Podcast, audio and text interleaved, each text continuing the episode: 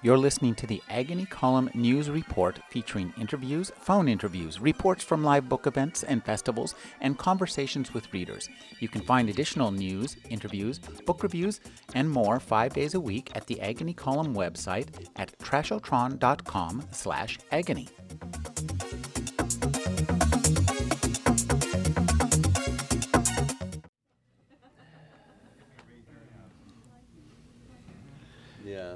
All right. Well, for part two of this evening's program, holler at those folks out there. Tell them we're going to get going here. Um, this guy has read with us before when we were at New College, and we're glad to have him back. He's truly one of the dread lords of cyberpunk. This guy, this book, uh, City Came a Walking, the Eclipse novels, Splendid Chaos, are canonical texts in the history of that dark-hearted and shameless and long-lived movement of cyberpunk that's still with us. And uh, John Shirley's a writer and a colleague I've admired for many years. He's thrashes in the sea of media, as he puts it, and um, is known for uh, not only he not only gets work in uh, novels and short stories, but he also he has a number of short story collections out, a number of novels. He wrote the screenplay for The Crow. He has about I think about three or four novels under development right now, including some will talk about this uh, Poe thing. What's it called, Ligeia? Oh uh, well, it was called uh, it was called Edgar Allan Poe's Ligeia, but they're they're making us change the title because there was a movie called Tomb of Ligeia, and there's a lot of argument about it. But Okay, all right. who knows what it's called now? Okay. Uh, without further ado, I want to welcome John Shirley.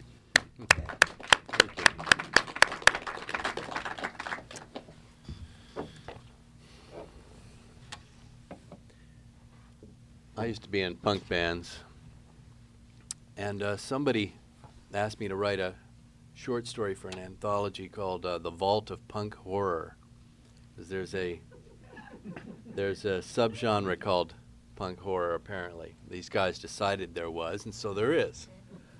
Um, and uh, I I did write a, a story for it, and apparently it's you know been printed, and they're uh, they're going to put the damn thing out eventually. They've been puttering around with it for eight months or something since they said it was coming out, but. Um, this is from my story in the vault of punk horror.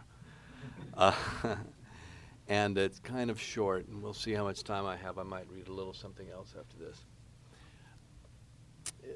This has a, a frame, and um, the beginning frame is is uh, a kind of a Stanislaw Lem slash Harlan Ellison y gimmicky frame um, for a paragraph, and and then um, you come back to that at the end, and it's a very different tone from the rest of it.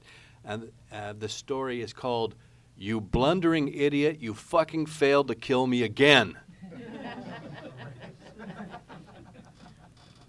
the macro being had heard about the planet, had heard terrible, appalling stories of conditions there. Out of curiosity and some awesome, unimaginable cosmic variation of pity, it descended through many levels, through layers of laws, through dimension after dimension, down to a mere three dimensions within the fourth time, to see this world for itself, to see if the story was true. The others had thought there must be some good and sufficient reason this planet was so polluted, so verminous, so pestilential, so dominated by brutality and predation. But the macro being wasn't convinced. It wasn't so sure at all that this horror, this planet Earth, should be allowed to continue as before. It wasn't just the dominant race, the lower animals too lived mostly by preying on one another, actually eating one another, or by trying to avoid being eaten. It seemed cruel to allow it to go on. Samuel Masterson Hellick figured that Stubbs Grunauer was the man for the job. Grunauer was bulky and strong and indifferent to the feelings of others out of an innate happy go lucky stupidity, like a rhino stepping heedlessly on a bird. and he'd do anything for money that didn't require real sweat breaking work or thinking, and he never thought about consequences, so he wouldn't worry about legality. Uh, Grunauer had been quite surprised the time he was arrested for breaking into a supermarket at night and cooking a steak on the concrete floor in the back room, where he'd piled up a, a bunch of charcoal taken from the sacks at the front of the store. When the cops came in, alerted by several alarms, Grunauer was just sitting there drinking cheap vodka from a bottle, though he could just as easily have taken the good stuff off the shelves, and watching his steak sizzle directly on the coals. What? I was fucking hungry, dude. So Hellick figured that $200 would be enough to induce Grunauer to kill him, to effectuate his suicide, even though Grunauer was only three days out of jail. A big man with a slack mouth, perpetual halitosis, his dishwater hair cut in the shape of a bowl around his pimply forehead. Grunauer was wearing a black and silver Oakland Raiders shirt, a size too small for him, uh, so that his gut slopped out under it that drizzly July day in Fremont, California. Supposed to be sun out in July, Grunauer observed as Hellick came into the weedy, junked up backyard of Grunauer's white cracker box house. Actually, it was the house of Grunauer's long suffering mother. Uh, Grunauer was standing there in the drizzle, in his sagging jeans and rotting tennis shoes, gaping up at the sky, a 40 of Old English in his right hand. You keep standing like that, Grunauer, Hellick observed. Eventually, you're going to drown. Grunauer blinked away rain, drank some beer, and looked at Hellick. He didn't seem surprised to see Hellick here in his backyard, though they hadn't seen each other since high school. Hellick's thatchy blond hair had receded just above his ears, marking the passage of years, but Grunauer behaved as if they'd seen each other at school that day. I mean this fucking rain, man, Grunauer said. You, you bring any beer, Hellick? I'm about out. Grunauer had been a linebacker in the school team. Hellick had played tight end. It, it was as if the 17 years since high school hadn't passed at all. Hellick had left the team because the coach wouldn't consider him when quarterback opened up, typical in Hellick's view of the unfair hands dealt to him by life the coach was prejudiced against him because of his obvious artistic gifts. Jocks always resented a genius. and then girls turning f- from him because, in all probability, they were intimidated by his spontaneous brilliance. And bosses firing him because his wit was too acerbic, his insight into their foibles too shatteringly incisive. Hellick could take no more of the world's persecution. He would punish all humanity by withdrawing from it. And afterwards, after his death, his poetry, his lyrics, the acoustic songs he'd put up online would shine out, would take the world by storm. And he would be appreciated like Van Gogh, like Poe, like Fred Smargenbarger. well, not many knew about Fred Smargenbarger, but Hellick would never forget his immortal lines. I turned to survey the fruit of my squatting. How my crap shines in the moonlight. Smargenbarger was a fellow unsung genius in Hellick's view. Typical slam poet, I think, probably. Hellick looked around with distaste. The tatty backyard, seeing a dead cat half hidden by a tarp in one corner, also a rusting oil barrel, an old soft plastic kiddie pool, a rusting tire rim, a rusting wheelbarrow, several overgrown piles of bricks. Your bricks are missing their brack, said Hellick. Grunauer just stared at him. Ah, what had he expected? Wit was lost in the witless, but that made him perfect for the job. Too stupid to think of getting arrested later if the cops came on him doing the deed. Grunauer, Hellick said, I want to hire you for $200. To do what? to kill me, and I'll pay you for it. Okay. My mom's been getting on me. I don't earn no money. I, I remember when I forgot to go to school that year, she said, You ain't going to earn no money if you don't go to school. Only I never figured out where they paid you at school. Grenauer, shut up. If you want the $200, shut up. Now, here's $100 of the money. He handed Grenauer five twenties, half of what remained of his final unemployment check. Here's the first half. You get the second hundred after. Grenauer blinked at him. You give it to me after I kill you? Well, no, no, no. After I'm dead, look in my wallet. There's an address where the rest is. It's under my bed. Wait, who'd you say you wanted me to kill? Me. You? Oh, no, but who? Me, you idiot, me! It's a suicide. I want to be dead. The world doesn't fucking deserve me. And I, I don't think I could bring myself to jump off a building or something. I, I'd lose my nerve. Somebody's got to do it to me. Grenauer nodded seven or eight times. Then he nodded three times more, then twice more. Okay, okay.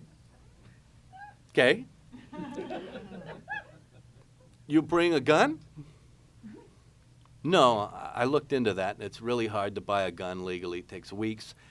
I've got to get this done while I'm psyched to do it. And I already sent the letters to the papers and editors and everybody with samples of my poetry and tapes and my songs.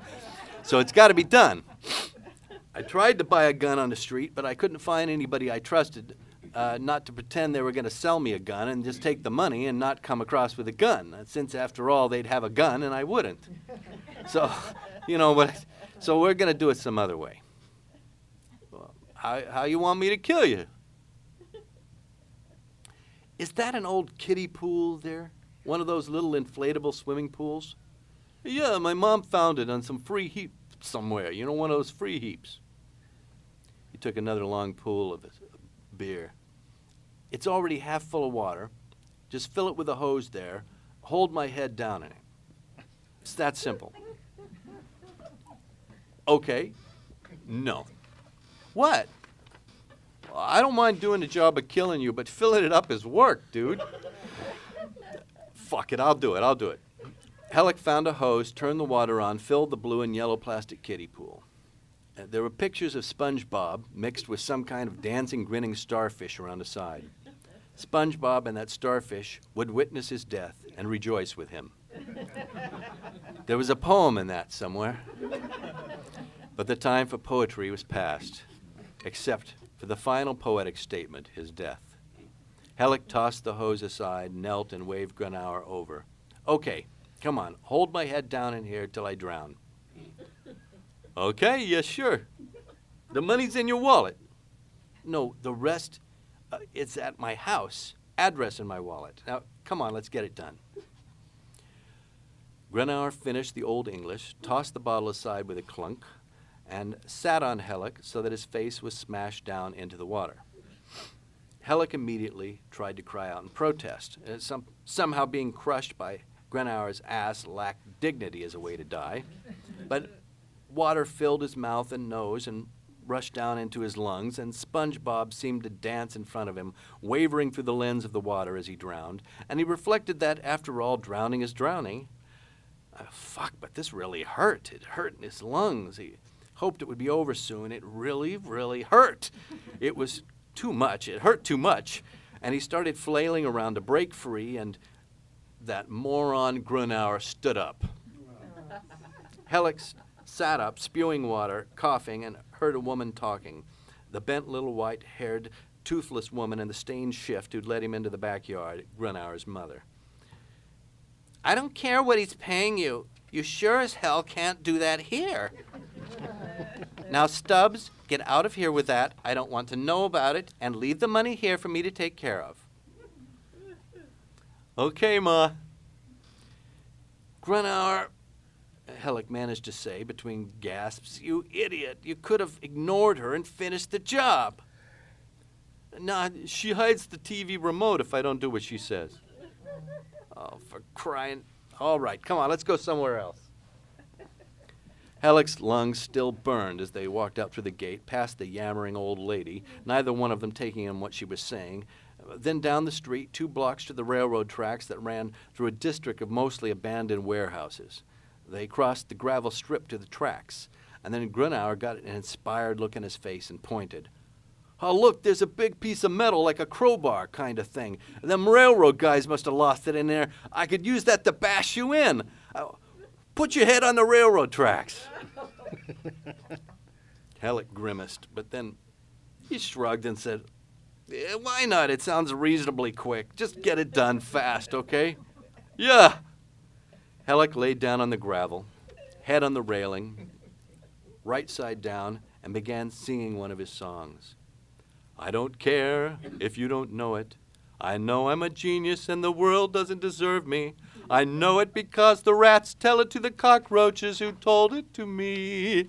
So fuck you all, fuck you all, fuck you all. He broke off and looked sidelong up at Grunauer, who was towering over him, a smelly silhouette. Grunauer, what are you waiting for? I was listening to your song. Just tell people you heard it at the end and how great you thought it was. Now do it. Break my skull. Okay? Halleck closed his eyes, half inclined to run, but it was too late.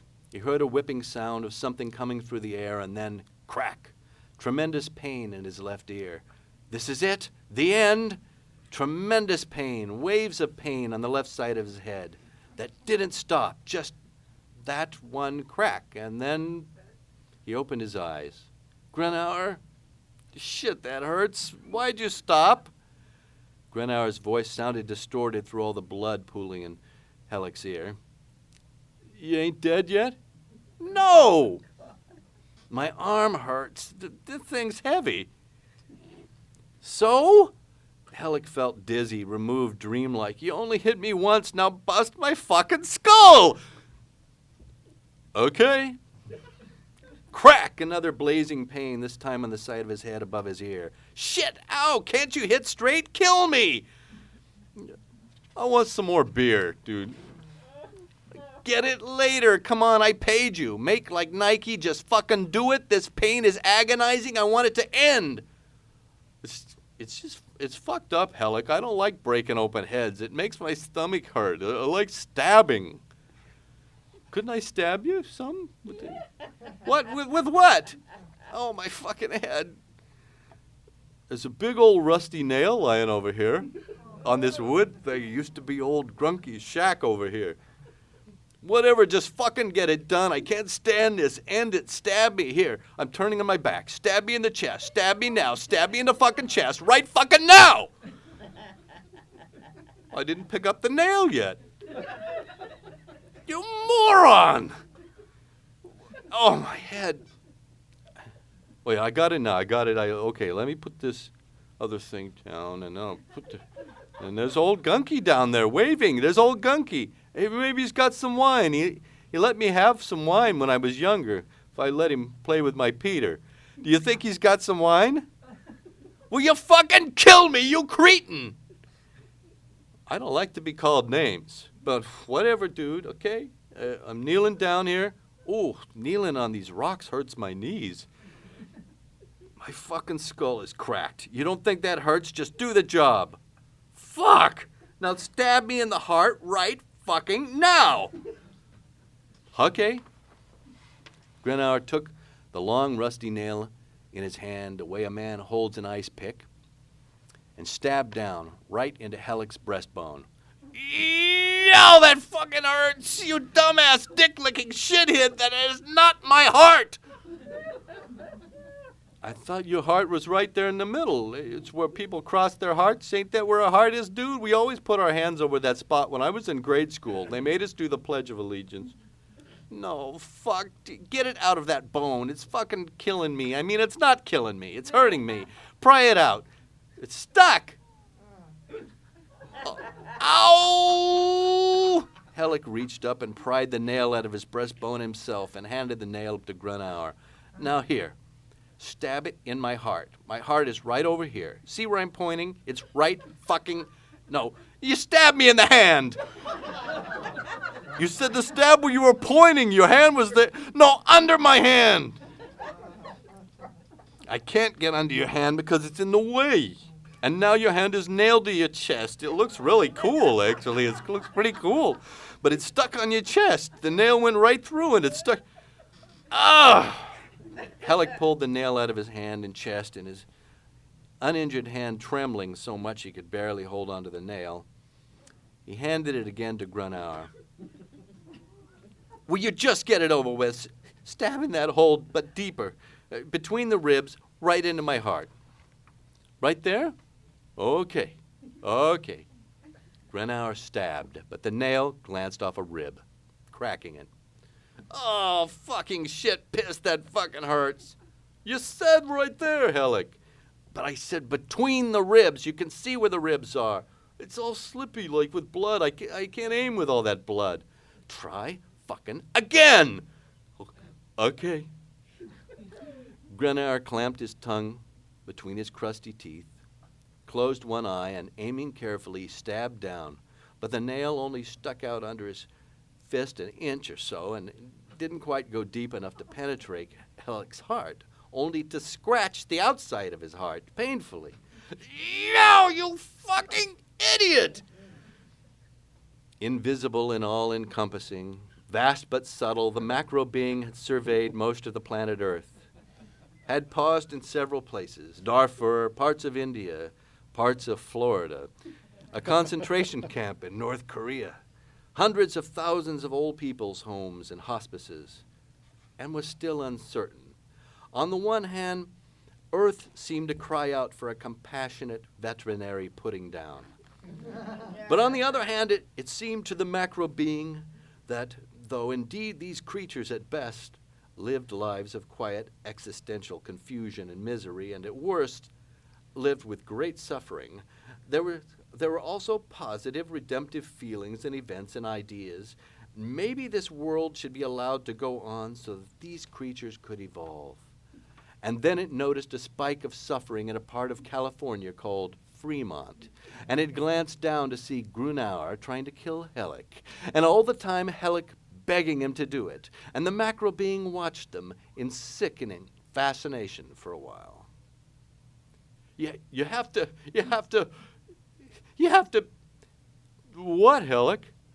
Just, you gotta stay. You stay. I don't know what you're saying. You're not talking English. Stab me! Stab me in the heart, you idiot! Push it in! Oh, fuck.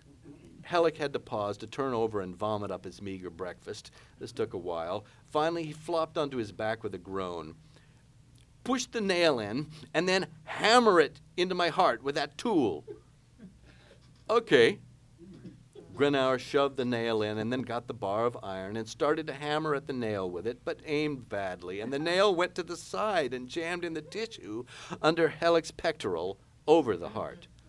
Oh, that hurts! You missed, you fucking moron! You. Hellick, the train's coming. You could jump in front of it. No, no, I can't do it myself. You, you gotta throw me in front of it. Pick me up. I'm small, you're strong. Pick me up. Okay. Grunauer picked Hellick up in his arms and moved back from the tracks and waited, and in a moment the freight train came barreling metallically along, screaming with its horn, and Grunauer got close to the train and tossed Hellick in between the two brown freight cars, only did it clumsily, and Hellick didn't quite go in, but got stuck with his arm between the car and the metal wheel and was dragged along, his backbone twisting around, his arm twisting right off with a pop, and the train was gone, and Hellick was left there in a bloody, wrenched, semi human pile next to the tracks, still alive, groaning and alive. Hellick, you ain't dead, dude? no, you blundering idiot, you failed to kill me again! That's what Hellick said, though it was difficult to see where his mouth was in the knotted up wreckage of him. Okay, sorry. Hey, I guess that's half the killing anyway. You can keep the other half of the money. I gotta go. My mom's gonna make me something to eat. Why, you fucker! Stay here and kill me. Just get a big rock or jump on my head. Oh, I can't. I think the police is coming. You better fucking kill me. I'll tell them you hurt me without being paid to. Now, damn it, kill me. No, well, I. What? Well, I don't. Well, what should I do? Watching Hellick and Grunauer, the macro being had had enough. These two seemed to sum up this world in a general way.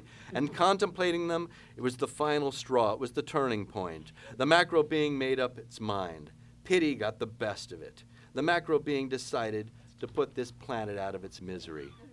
So the vast amorphous creature stretched out its energy field and encompassed the whole planet Earth, enclosing it like a small animal enclosed in a man's fist, and it squeezed. and in just under 93 seconds, the entire Earth was wiped clean of life, painlessly and entirely. It was all gone. All organisms, even plants, the macro being like to be thorough, and including even microorganisms. Since there were no microorganisms left after it was done, there was no significant decay as such, and all the organisms in the world simply stopped moving and stopped living, and sometime later, each one fell into a nice dry heap of dust. Afterwards, macro beings would sometimes visit the lifeless planet simply because it was so very peaceful there now. the end of the story.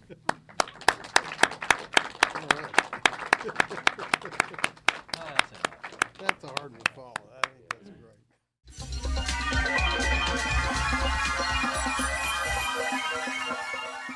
You're listening to the Agony Column News Report featuring interviews, phone interviews, reports from live book events and festivals, and conversations with readers. You can find additional news, interviews, book reviews, and more five days a week at the Agony Column website at trashotron.com slash agony.